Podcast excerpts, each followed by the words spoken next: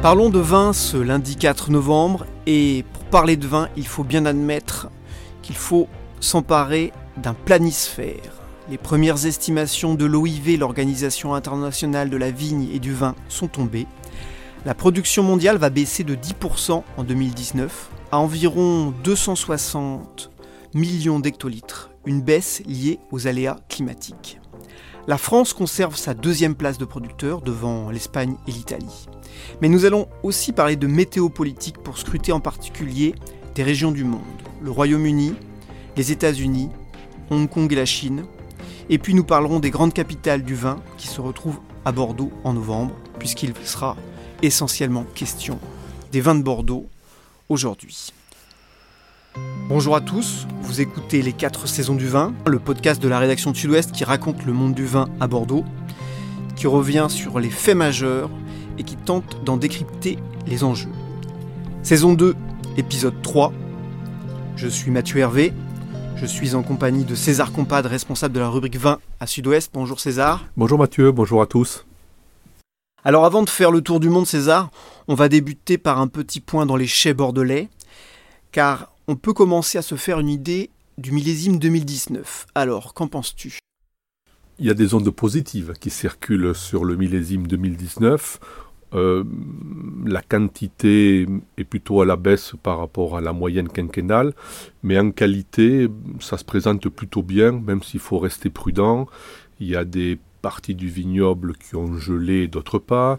Il y a des parties du vignoble qui ont souffert de la sécheresse, d'autres pas.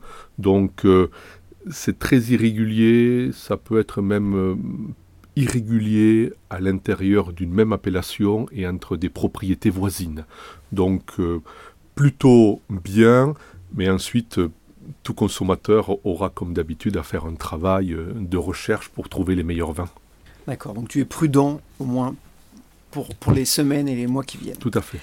Alors, on va parler du, contexte à Bordeaux, évidemment. Et le premier élément euh, qui vient, c'est la grosse transaction de la semaine dernière, César, puisque 58 hectares ont changé de main à Margot pour une somme de 60 millions d'euros. Euh, tu as consacré un large article euh, la semaine dernière à cette transaction. Alors, dis-nous en plus. C'est la plus grosse transaction de l'année en Gironde le vendeur euh, et le crédit agricole qui se désengagent d'un certain nombre de propriétés. La tour de Mons étant à Margot, c'est la propriété euh, la plus haut de gamme du crédit agricole. Et elle est vendue à une famille discrète, mais qui est devenue la principale euh, famille de Margot en termes de surface. C'est la famille Perraudot, une famille qui a fait fortune dans le gaz et dans le pétrole, qui est installée à Londres et qui a déjà deux propriétés à Margot, euh, le château Labégorce et le château euh, Marquis d'Alesme. Euh, c'est donc une très grosse transaction assurée par une famille qui a de gros moyens. À, quoi correspond, selon toi, cette stratégie d'acquisition à Margot En fait, il y a une véritable poule aux œufs d'or dans les grands crus classés. Parce qu'il faut le savoir, à Margot, à Sauterne et dans les Graves, les crus classés ne sont pas attachés à une assiette foncière. Ce qui veut dire qu'un cru classé, comme Marquis d'Alesme, prenons un exemple, peut très bien intégrer dans son assiette foncière les hectares les plus qualitatifs aujourd'hui euh, contenus dans la tour de Mons. Ces hectares rentrés entre guillemets à Marquis d'Alesme peuvent devenir, si la famille le souhaite, du marquis d'Alesme, avec le prix qui va avec. Aujourd'hui, la tour de Mons est environ à 25 euros la bouteille, marquis d'Alesme est à 40 euros la bouteille, donc on peut faire une très belle culbute en achetant du foncier et en l'intégrant à l'intérieur d'un cru classé. C'est d'ailleurs la raison principale qui fait que dans les appellations les plus prestigieuses, à Margot, à Saint-Estèphe, à Pauillac, à Pessac-Léognan, les producteurs euh, s'arrachent euh, les fonciers disponibles à coût de millions d'euros parce qu'il y a euh, beaucoup d'argent à faire. Éclairage intéressant. Alors un, autre événement de la semaine écoulée, c'est la démission d'Hervé Grandot de son poste de président de la Fédération des grands vins de Bordeaux. L'instance qui rassemble les 5800 viticulteurs du département. Hervé Grandot avait été condamné à six mois de prison avec sursis en juin dernier pour tromperie et falsification sur ses vins. Alors Hervé Grandot, tu l'as rencontré la semaine dernière. Que t'a-t-il dit? Je l'ai rencontré la semaine dernière. J'ai rencontré un, un professionnel euh, en même temps touché par cette épreuve, puisque ça fait quatre mois euh, qu'il est quand même ballotté, en même temps touché en même temps offensif, parce que c'est un syndicaliste, il est offensif. Il m'a dit une chose euh, assez intéressante, il m'a dit je ne suis pas un fraudeur. Je n'ai pas fraudé, euh, je suis issu d'une famille travailleuse qui a une réputation chez nous, à Tresse, et donc je n'ai pas fraudé. En fait, il y a plusieurs niveaux de fraude dans le monde viticole, en tous les cas perçus comme tels. La fraude, la vraie fraude, entre guillemets, importante, c'est, exemple, je fais venir du vin du Languedoc-Roussillon et il vient sur ma propriété ou dans mon négoce et c'est vendu en tant que Bordeaux. Ça, c'est une grosse fraude. Autre fraude importante, euh, je suis en appellation Bordeaux euh, j'ai également euh, des activités à Saint-Émilion et je vends du Bordeaux, qui est une appellation moins prestigieuse, en Saint-Émilion, ce qui veut dire que je fais une culbute économique. Voilà dans l'esprit viticole ce que sont vraiment des fraudes. Et pour Hervé Grandot, ce qu'il a fait sur son exploitation, il n'emploie pas le mot fraude, il emploie le mot euh, négligence. j'ai pas été j'ai fait preuve de, pas suffisamment de contrôle et, il emploie le mot traçabilité. En fait, ce qui s'est passé, c'est que il a récolté du vin, une masse de vin sur son exploitation et ce vin euh, n'a pas été toujours à la bonne année ou n'a pas été toujours entre Bordeaux et, et Bordeaux supérieur. Donc à, mes yeux, c'est quand même grave, parce que c'est la règle de base de l'appellation. Depuis 80 ans, on construit la notion d'appellation à travers cette traçabilité importante. Un, vin d'une parcelle n'est pas le vin d'une autre parcelle, le vin d'une année n'est pas le vin d'une autre année. Donc c'est quand même euh, des négligences importantes, mais dans l'échelle des fraudes, Hervé Grandot considère qu'il n'est pas dans l'échelle élevée, il ne parle pas du mot fraude, il ne se considère pas comme un fraudeur. D'accord. Euh, en tout cas, dans le contexte actuel où les vins de Bordeaux ont besoin d'une image euh, positive, effectivement, ça, tombait particulièrement mal cette histoire. Tout à fait, tout à fait. D'ailleurs, il, reconnaît parce que je lui ai posé la question, il, a eu du mal à répondre, mais il a eu cette phrase, en tous les cas, ça n'a pas fait de bien à Bordeaux. Mais il y a d'autres choses à, son point de vue qui sont plus importantes que son affaire personnelle. Alors des, éléments effectivement qui, sont difficiles pour euh, les vins de Bordeaux aujourd'hui, et là on va se déplacer au niveau international. On va, on va débuter un, un, très rapide euh, tour du monde. On va d'abord aller au Royaume-Uni sur le, front du Brexit. Et sur ce sujet, les dernières informations semblaient relativement rassurantes puisque on avait entendu que le gouvernement britannique pourrait suspendre finalement l'obligation de formalité administrative pour les vins communautaires. Euh, il faut savoir que le Royaume-Uni, c'est la quatrième destination en, volume et en valeur pour les vins de Bordeaux. Donc c'était un, élément important. Est-ce que c'est une vraie bonne nouvelle ou pas? Alors, je, rappelle euh, le chiffre clé un euro sur deux qui rentre dans la filière bordelaise vient de l'étranger. 50% du business en valeur vient de l'étranger, donc tout ce dont on va parler est au cœur des activités des producteurs, des coopérateurs et des négociants bordelais. Premier dossier sur le Brexit, effectivement, une information est arrivée euh, cette semaine, mais j'ai enquêté, c'est une petite bonne information, mais en aucune manière euh, cela n'enlève les doutes qui existent chez les professionnels bordelais. Euh, il y a beaucoup de points euh, d'ombre comment on va exporter, est-ce qu'il y aura des nouvelles normes techniques? On m'a rappelé que les vins de Bordeaux sont exportés dans 150 pays, les normes sont très différentes, tout dépendra de ce que fera l'Angleterre, est-ce qu'elle mettra des normes, pas des normes, en tous les cas, rien n'est vraiment levé. Donc effectivement, donc toute la question des formulaires, des analyses spécifiques, des certifications pour l'importation en, Grande-Bretagne, le, tout ce problème n'est pas, n'est pas euh, levé. Tout ce problème demeure. D'accord. Alors, deuxième front ouvert pour les vins de Bordeaux, euh, c'est la fameuse taxe aux États-Unis, euh, la, taxe à 25% voulue par Donald Trump. Je rappelle ce que c'est, c'est une nouvelle taxe qui vise les vins tranquilles, donc non effervescents, les, Français, les Espagnols, les Allemands, les Britanniques. Euh, étaient concernés. Évidemment, quand je dis britannique, il n'y en a pas beaucoup, mais bon, ça peut, ça peut compter un petit peu au, niveau de l'export. C'était des vins euh, à deux, enfin, ce sont des vins à un degré d'alcool inférieur ou égal à 14%. Euh, pour les États-Unis, à Bordeaux, hein, les, États-Unis à Bordeaux, c'est euh, le deuxième marché en valeur, le troisième en volume. Alors que te disent tes contacts dans la filière à ce propos? Ils me disent que c'est une mauvaise nouvelle de plus, puisque on l'a vu ensemble, Hervé, depuis quelque temps, difficultés en France, difficultés sur le marché du vin rouge. Donc effectivement, avec les trois dossiers qu'on va avoir maintenant, Angleterre, États-Unis, Hong Kong, c'est pas du tout des bonnes nouvelles.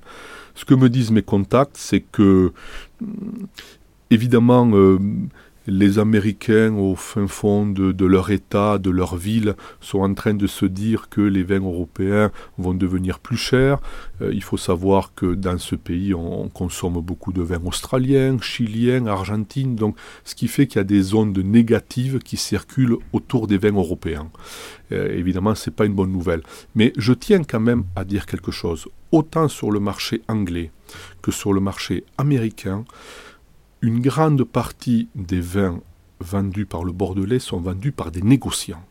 Les négociants, ce sont des hommes d'affaires.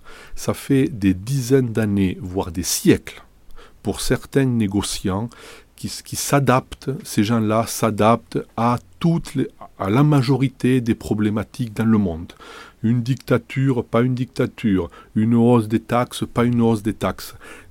Oui, il faut être inquiet, mais ce ne sont pas des, amateurs. Et ces gens-là, les contacts que j'ai eus, ils ont déjà été aux États-Unis, ils préparent leurs importateurs, euh, les, les, problèmes, entre guillemets, vont être lissés parce que les hausses devraient être lissées entre les différents intervenants, les importateurs, les détaillants, euh, les traders. Donc, euh, voilà, ne, ne noircissons pas trop le tableau. Il y a des commerçants performants et on, fera le bilan plus tard. Business as usual. Exactement. Euh, rappelons juste que les exportations euh, de spiritueux aux États-Unis, ça a représenté 1 milliard d'euros en 2018. Voilà. Combien en 2019 Eh ben on verra. Voilà. Troisième point chaud, César, c'est Hong Kong. Hein, une situation politique pour le moins instable. Euh, il y a des manifestations pratiquement toutes les semaines. La, situation politique est assez difficile à décrypter avec un, jeu évidemment euh, chinois qui, est très très compliqué euh, à analyser. Euh, en attendant, ce qui nous intéresse ici, c'est que pour les vins de Bordeaux, par exemple, l'événement Bordeaux Wine and Dine a été annulé euh, au mois d'octobre. C'était un moment fort de la promotion des vins, donc évidemment c'est toujours embêtant. Mais au-delà de, la promotion des vins, ce qu'il faut rappeler, hein, c'est que et les, négociants euh, les exportateurs le disent souvent, Hong Kong, on dit que c'est la porte d'entrée et la porte de derrière pour le marché chinois. Donc évidemment, là, il y a un gros point d'interrogation. Gros point d'interrogation. Depuis deux ans déjà, le marché chinois est, à la baisse. Et ce qui arrive à Hong Kong, évidemment, n'améliore pas la situation. Euh, vous l'avez dit, c'est la porte d'entrée de l'immense euh, marché chinois. Euh, nombre d'opérateurs bordelais voyagent beaucoup à Hong Kong. C'est une place forte et j'ai eu des échos il y a quelques jours. Euh, les restaurants sont vides, euh, des affaires ne se font pas. Évidemment, on est à deux doigts d'une révolution, donc acheter du vin, c'est quand même peut-être pas la première préoccupation. Et voilà, et donc ça se comprend. Et ça, c'est vraiment un coup dur. Ça, c'est vraiment un coup dur. Alors après, euh, les opérateurs bordelais et d'autres vignobles mm, peuvent aller directement en Chine continentale, mais les règles ne sont pas les mêmes, les taxes ne sont pas les mêmes.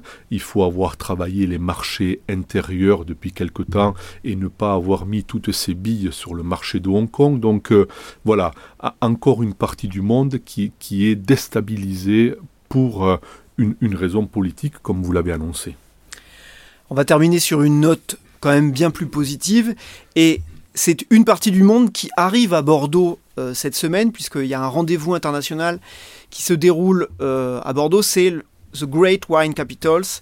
C'est les, capitales du vin en fait qui se, qui se réunissent Bordeaux. Alors qu'est-ce que c'est? C'est un réseau mondial qui réunit à peu près 150 représentants de grandes métropoles étrangères. Hein.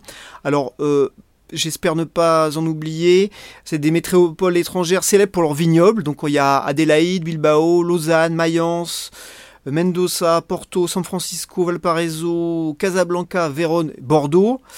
Euh, il y a des conférences, il y a des visites, euh, il y a des visites techniques, il va être beaucoup question apparemment du réchauffement climatique. C'est un bon coup de projecteur pour Bordeaux, bien sûr, mais surtout, il y a les, trophées Best of Wine Tourism qui vont être mis, et là, il est question évidemment de nos tourismes, et le no-tourisme, c'est quelque chose dorénavant qui est capital, c'est un créneau crucial pour euh, les propriétés. Explique-nous ça. C'est un congrès important qui se tient à Bordeaux cette semaine, congrès de l'onotourisme, euh, un réseau qui existe depuis une vingtaine d'années, sur lequel il faut le souligner, c'est la CCI de Bordeaux qui a été moteur et initiateur. 150 professionnels se réunissent ici cette semaine pour aborder plusieurs sujets, mais surtout pour se comparer les uns aux autres, parce que la France, euh, il faut le dire, était plutôt en retard par rapport à d'autres nations sur le no-tourisme euh, qu'on a pu voir en Californie, en Afrique du Sud, même dans la Rioja où je suis allé, il y a quelque temps, ils sont très performants. Il me semble que Bordeaux rattrape très rapidement son retard et tout le monde a compris qu'il y avait deux enjeux. Un, recevoir du monde au château et évidemment euh, vendre du vin, tout ça a une finalité commerciale, mais également il y a des questions d'image. Et notamment pour les grands crus, on le sait, euh, augmentation des prix, image un peu troublée, beaucoup d'exportations et pas beaucoup de ventes en France, il y a nombre de propriétés qui ont besoin de redorer leur image et de retrouver une légitimité sur le marché français. Donc il, il y a ces deux aspects, l'aspect économique et l'aspect image. Voilà pourquoi on n'a jamais vu autant d'investissements en tourisme dans le vignoble bordelais. Et je rappelle, parfois on se demande où va l'argent européen nombre de ces investissements ont été subventionnés en partie par l'Europe. Donc merci Bruxelles. Donc effectivement, l'objectif vraiment de, cette démarche touristique, c'est de faire des visiteurs des ambassadeurs des marques et des châteaux. Exactement, exactement. Parce que hum, la situation euh, n'est pas bonne. Hein. On, l'a évoqué ici, euh, Mathieu, euh, vous et moi. nombre de Français bout de Bordeaux, les prix, on en a parlé, pour les grands vins. Hein. Le reste euh, est vraiment tout à fait accessible. Entre 5 et 10 euros, on a beaucoup de vins de qualité à Bordeaux. On ne revient pas dessus. Euh, l'affaire des, traitements phytosanitaires, si même si Bordeaux est un bouc émissaire et en aucune manière euh, n'est pas davantage mauvais élève, si j'ose dire, qu'ailleurs quand on va chez les cavistes, euh, il est même de bon ton de proposer à peu près tout sauf du vin de Bordeaux. Donc il y a toute une partie du territoire à reconquérir et le no-tourisme est un créneau pour le reconquérir. Très bien, merci César. On va se retrouver euh, très bientôt, mais euh, l'épisode 3, saison 2 des 4 saisons du vin, c'est maintenant terminé. merci César. Merci, merci. Merci aussi à vous tous qui êtes toujours plus nombreux à écouter nos podcasts. N'hésitez pas à nous envoyer vos remarques, avis, suggestions pour les prochains épisodes à podcast.sudouest.fr. Retrouvez nos épisodes sur sudouest.fr et pour ne pas manquer les prochains, abonnez-vous à Sudouest sur Deezer, Spotify, iTunes ou Google Podcast. Merci, à bientôt. À bientôt.